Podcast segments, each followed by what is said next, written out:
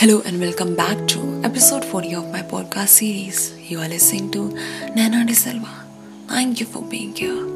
आज के हमारे पॉडकास्ट का टाइटल है दीवारों में यादें कैद हैं ख्वाहिशों से मली कुछ दीवारें हैं रंग लगाना उन पर भी बाकी है आवाज़ें वो भी सुनती है, दर्द हो या खुशी, सब हमारे साथ सहती है हिम्मत, वो कुछ अपनी जगह बना कर भी देती टूटे को संभाला उसने, कल भी था और आज भी वो काम यही कर लेती है।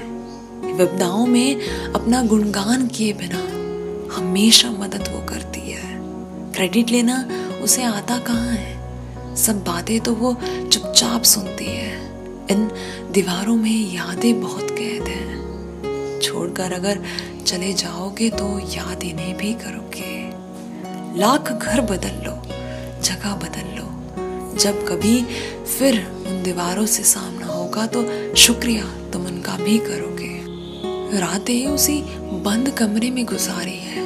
बातें सारी चुपचाप उसने सुनी है। तुम किसी भी हालत में रहो। मूड को तुम्हारे उसने हर पल संभाला है। एक अनजान कहा समझे तुम्हारी ज़िंदगी के किस्से। दो दिन लोग खुशी खुशी रहते हैं। दो महीने प्यार में, चार महीने झगड़े में और छह महीने उसी इंसान को भुलाने में। ये तो कुछ चीज़ें ज़्यादा वक्त तक टिक जाती है, पर लास्ट में वही होता है। एक सही इंसान तुम्हारी ज़िंदगी में इन चार दीवारों जैसा है।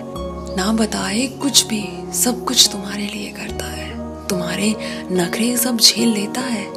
तुम्हें खोने से भी वो डरता है। बात कुछ भी हो तुम्हारे साथ रहना चाहता है।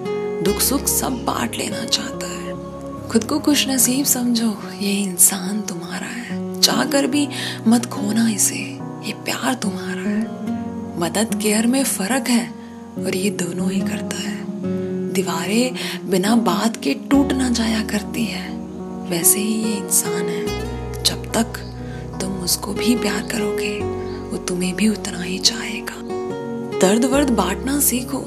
ये तुम्हें भीड़ में भी अपने ही दिखाएगा। बात लाजमी सी है। प्यार करने के लिए, प्यार पाने के लिए उतनी ही शिद्दत से चाहना होता है। कभी कभी तो बिना आवाज़ किए इन दीवारों को भी ना बताए, रोना पड़ता है। रंगीन, ये जमाना है पल पल रंग बदलता है।